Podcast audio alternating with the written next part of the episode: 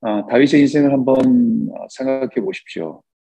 어, 성경이 보여주듯이 사무엘상의 인상, 다윗의 모습과 사무엘 하에 나오는 다윗의 모습이 어, 극단적으로 참 다른 상황에 있는 다윗의 모습을 우리는 봅니다. 사무엘 상에 있는 다윗의 모습은 어, 사울 왕에게 쫓기고 날마다 죽음의 위기 가운데 광야에 살아가는 다윗의 모습을 우리는 주로 봅니다. 그러나 사무엘 하에 나타나는 다윗은 이제 유다의 왕이 되고 더 나아가서는 전 이스라엘의 왕으로 살아가는 다윗의 모습을 볼 수 있습니다. 어, 정말 어떻게 보면 인생 역전된 모습을 우리는 보게 되죠. 그러나 어, 다윗의 영적인 모습을 한번 생각해 보십시오. 사무엘상의 다윗의 모습은 어, 인간적으로 보면 고난을 지나가면서 하나님을 의지하고 하나님 앞에서 신실하게 살아가는 순전한 하나님의 자녀로서 살아가려고 몸부림치는 다윗의 모습을 많이 봅니다. 인간적으로 보면 참 어렵죠. 광야에 살아가고 쫓기고 배고프고 어, 그러나 사무엘 하에 다윗의 인생의 모습을 보면 성공한 사람의 모습입니다. 어, 왕이 되었고 이제는 전체 이스라엘의 왕이 되고 모든 것을 가지고 모든 것을 누리는 사람으로서의 다윗의 모습을 보게 됩니다. 어, 그러나 영적으로 보게 되면 오히려 사무엘 하에 왕이 되고 나서 영적으로 많이 무뎌지고 죄에 대해서 무감각해지고 영적인 분별력이 약해져가는 다윗의 모습을 우리는 볼 수 있습니다.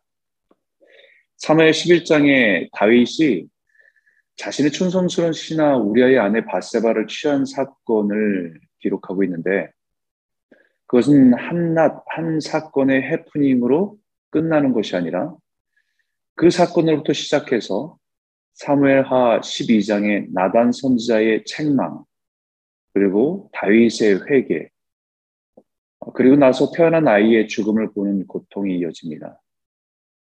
사무엘 13, 사무엘하 13장에는 다윗의 첫째 아들 암논이 압살롬의 동생 다마를 아, 다마를 강간하는 사건으로 인해서 압살롬의 복수가 이어지죠.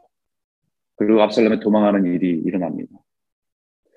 14장에 압살롬이 저지른 일에 대한 분노가 있었지만 그러나 다윗의 마음에는 압살롬에 대한 향한 마음, 그리움 그것들이 잘 표현되어 있습니다.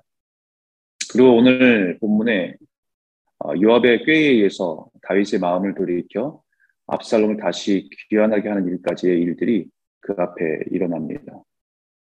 그리고 앞으로 일어날 아, 다윗, 아버지 다윗을 향한 압살롬의 반역이 이 모든 일들이 계속해서 이어서 꼬리를 물고 이어지는 것이 다윗의 후반기의 인생이라고 할 수 있습니다. 남들은 이제 다윗이 지긋, 그토록 지긋지긋한 광야의 생활이 끝나고 이제 드디어 이스라엘 왕이 되었다고 말했을 것입니다. 더 이상 사울이라는 미치광이 왕이 자신을 죽이려고 하는 자도 없고 다윗의 인생의 평탄함이 열렸다고 할 것입니다. 그러나 가만히 묵상해 보면 어, 다윗은 자신의 인생을 돌아보면서 후반기의 인생이 더 고달프다고 힘들었다라고 어, 고백하지 않을까 생각이 됩니다. 하루도 고통이 없는 날이 없습니다. 하루도 눈물 마를 날이 없습니다. 생각하지도 못한 인생의 비극이 계속해서 꼬리에 꼬리를 물고 고통으로 슬픔으로 아픔으로 다가오는 것을 느꼈을 것입니다. 다윗의 인생 후반의 고통의 시작이라고 할 수 있는 사건이 우리아의 아내 바세바를 취한 것입니다. 그 사건은 단지 실수로 인한 해프닝으로 끝나지 않았습니다. 인간적인 생각에서는 다윗을 이해할 수 있습니다. 계속된 전쟁 속에서 이제는 좀 쉬자. 라는 생각이 들었을 수도 있습니다. 그 정도는 나 없이도 다 할 수 있지 않나? 라는 생각도 할 수 있겠죠. 언제까지 내가 전쟁터에 나아가서 깃발 들고 앞장서야 되냐라고 생각할 수도 있었을 것입니다. 아, 전쟁은 이런 상황에 있는 다윗에 대해서 육체적인 피로와 쉼에 대한 이야기를 하는 것이 아니라 그의 영적인 상태를 말하고 싶은 것입니다. 전쟁이 한창인 가운데 다윗은 한가로이 예루살렘 성에서 낮잠 자고 옥상을 거닐다가 목욕하는 바세바를 보게 됩니다. 영적인 긴장이 풀어지면 유혹에 쉽게 노출됩니다. 여러 차례 하나님의 메시지를 그의 양심에 말씀하셨습니다. 우리아의 입술을 통해서도 말씀하셨고 또 그가 보는 상황을 통해서도 주님께서 말씀하셨습니다. 그러나 듣지 못했습니다. 아니, 듣지 않았습니다. 죄에 둔감해진 다윗은 영적인 둔감함과 어두움에 갇혀버린 것입니다. 그리고 결국 가늠과 모살이라고 하는 죄를 짓게 됩니다. 그것을 성경은 다윗이 행한 그 일이 여호와 보시기에 악하였더라라고 분명히 표현합니다. 그래서 다행인 것은 나단 선자의 책망을 듣고 어, 자신의 왕의 신분보다 주님 앞에 회개하고 주 앞에 엎드리니 그나마 다행이었지요. 그러나 그의 책망 가운데 무서운 죄의 결과에 대해서 분명히 선포합니다. 이제 네가 나를 업신여기고 햇사람 우리아의 아내를 빼앗아 내 아내로 삼았은즉 칼이 내 집에서 영원토록 떠나지 아니하리라.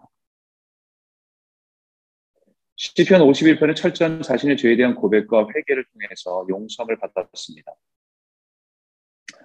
나단 선자가 그의 진정성을 보고 여호와께서도 당신의 죄를 사하였으니 당신이 죽지 아니하려니와라고 하나님의 용서를 선포했습니다. 그러나 이미 그 죄로 인해서 쏟아진 물이 있습니다. 많은 곳이 죄의 영향력 아래 이미 깨어지고 젖어버렸습니다. 그 죄의 영향력이 13장에 있는 다윗의 첫째 아들 암논이 다마를 강간하는 사건이 일어납니다.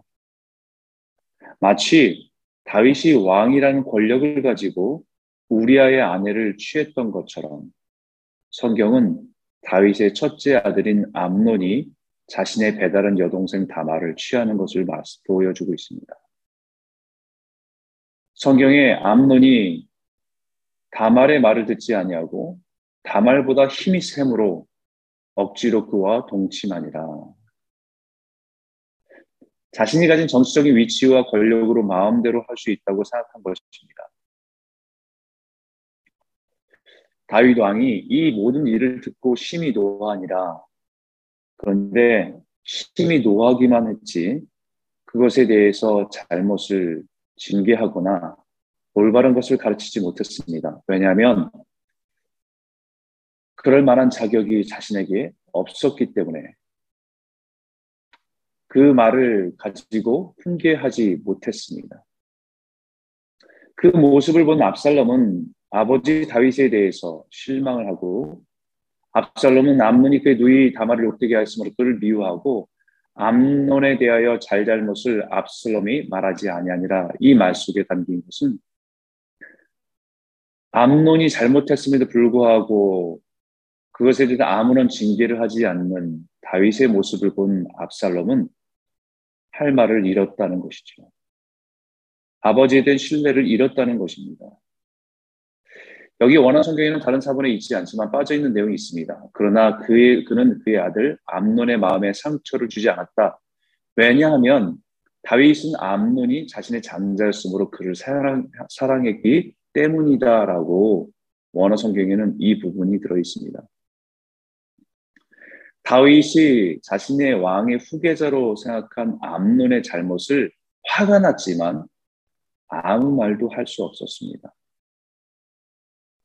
아니 자신이 그 일에 대해서 어떤 징계를 할 자격이 없었기 때문인 것 같습니다.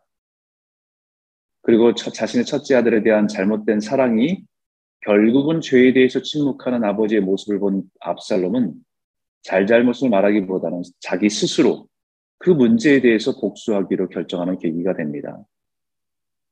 그것은 또 다른 비극을 낳습니다. 압살롬의 분노를 품게 되고 2년 동안 기다려서 암론을 죽이는 복수를 행하게 되죠. 자신의 형제를 죽인 압살롬은 아버지를 피해서 도망하며 살아갑니다.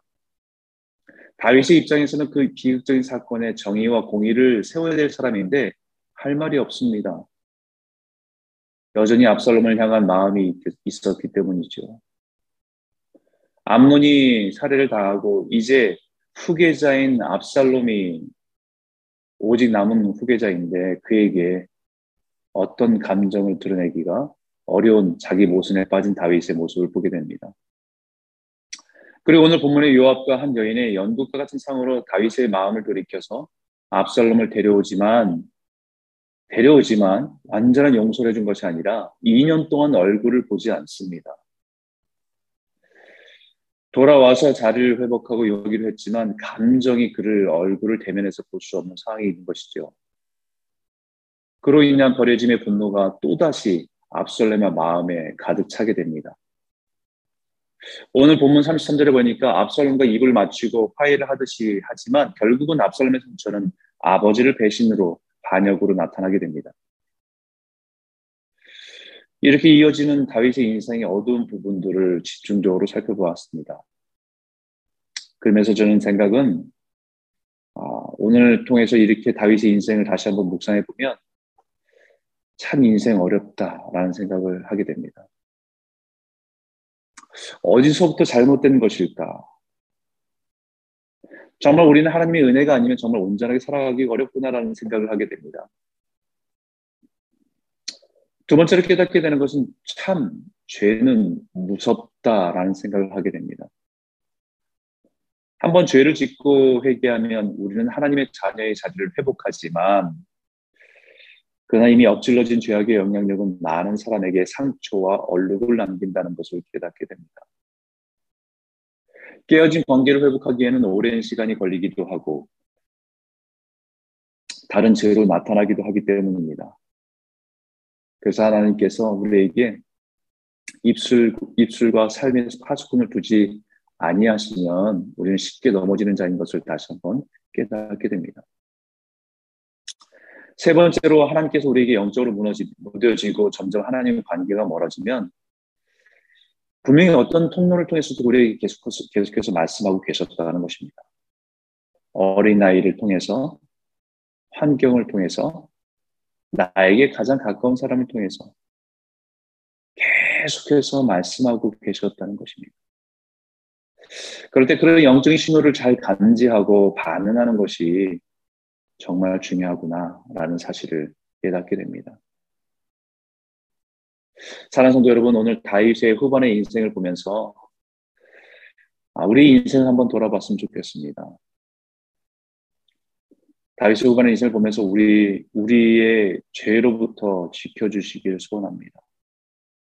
죄로 인해서 한번 깨어지면 그 관계를 회복하고 원래 모습을 회복하는 데는 굉장히 많은 시간들이 필요한 것을 보게 됩니다. 우리에게 하나님 아버지 죄를 짓지 않도록 우리 날마다 깨어있게 하셔서 우리 입술과 우리의 삶에 파수꾼을 세워주십시오. 또 하나는 우리, 우리의 삶의 매일매일 순간순간에 주의 음성을 들을 수 있는 영적 민감함을, 민감함을 잃어버리지 않도록 해주십시오. 늘 깨어있게 하여 주시고 깨어진 상처와 아픔을 잘 인내하고 이겨내는 성도로 살아갈 수 있도록 우리를 인도하여 주실 줄 믿습니다. 오늘 이 기도가 이 아침에 우리 인생의 기도가 되기를 원합니다. 오늘도 하나님 앞에서 신실하게 죄에 대해서 민감하고 작은 죄에 대해서 타협하지 않고 하나님의 은혜를 따라 살아가는 복된 성도들이 다 되시길 주의 이름으로 축원합니다.